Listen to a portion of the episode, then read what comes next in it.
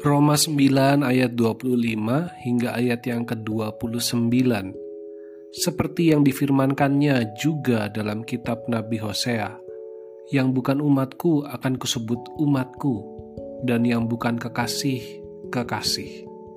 Dan di tempat di mana akan dikatakan kepada mereka kamu ini bukanlah umatku di sana akan dikatakan kepada mereka anak-anak Allah yang hidup dan Yesaya berseru tentang Israel. Sekalipun jumlah anak Israel seperti pasir di laut, namun hanya sisanya akan diselamatkan. Sebab apa yang telah difirmankannya akan dilakukan Tuhan di atas bumi, sempurna dan segera. Dan seperti yang dikatakan Yesaya sebelumnya, seandainya Tuhan semesta alam tidak meninggalkan pada kita keturunan, kita sudah menjadi seperti Sodom dan sama seperti Gomora. Di dalam kedaulatan Tuhan, Ia sudah mempunyai ketetapan dan janjinya itu untuk selama-lamanya. Meskipun orang-orang Israel yang dipilih Tuhan berulang kali jatuh dalam dosa dan terus-menerus melawan Allah, bahkan menolak Kristus Mesias Sang Juru Selamat, Tuhan tidak mengabaikan mereka. Keselamatan memang diberikan kepada bangsa-bangsa, tetapi Tuhan tidak pernah meninggalkan Israel. Paulus mengutip dari dua kitab di Perjanjian Lama, dari kitab Nabi Hosea dan Nabi Yesaya, untuk menunjukkan bahwa kasih Allah dan perjanjian Allah adalah tetap untuk selama-lamanya Memang karena kedegilan dan tegar tengkuknya orang-orang Israel, Tuhan berulang kali membawa mereka masuk ke dalam penghukuman. Tetapi Tuhan tidak pernah bermaksud untuk membinasakan Israel. Mereka yang berbalik kembali pada Allah, yang menerima akan anugerah Allah, Tuhan akan memulihkan dan membawa mereka untuk masuk di dalam rencana agung Allah. Apa yang dialami Israel begitu berat. Mereka dijajah, mereka masuk ke dalam pembuangan, mereka kembali dan terus mengalami masa-masa yang sulit.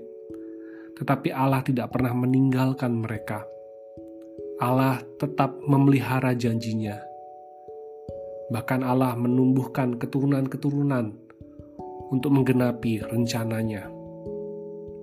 Di dalam bagian ini, mari kita melihat akan kehidupan kita bahwa Allah tidak pernah meninggalkan kita. Seberat apa pun situasi atau pergumulan yang kita rasakan di hari ini, ingatlah bahwa Tuhan mengizinkan itu terjadi.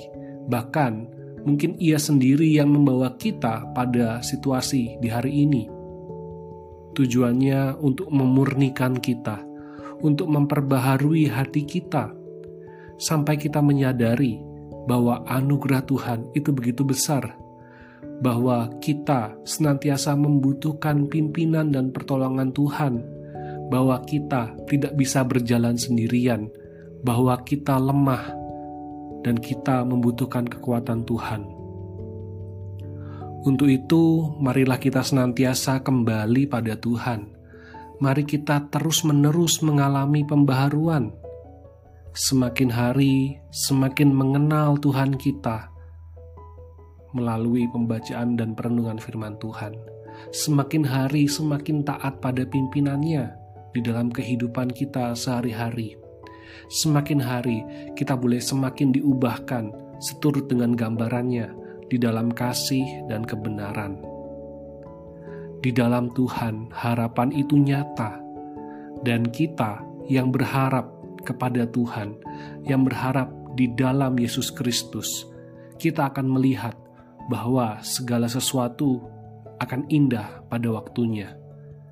Biarlah firman Tuhan ini boleh menguatkan kita untuk kita tetap setia pada Tuhan, untuk kita terus mendekatkan diri pada Tuhan, untuk kita terus mau mengenal Tuhan kita. Selamat menjalani hari, Tuhan Yesus memberkati.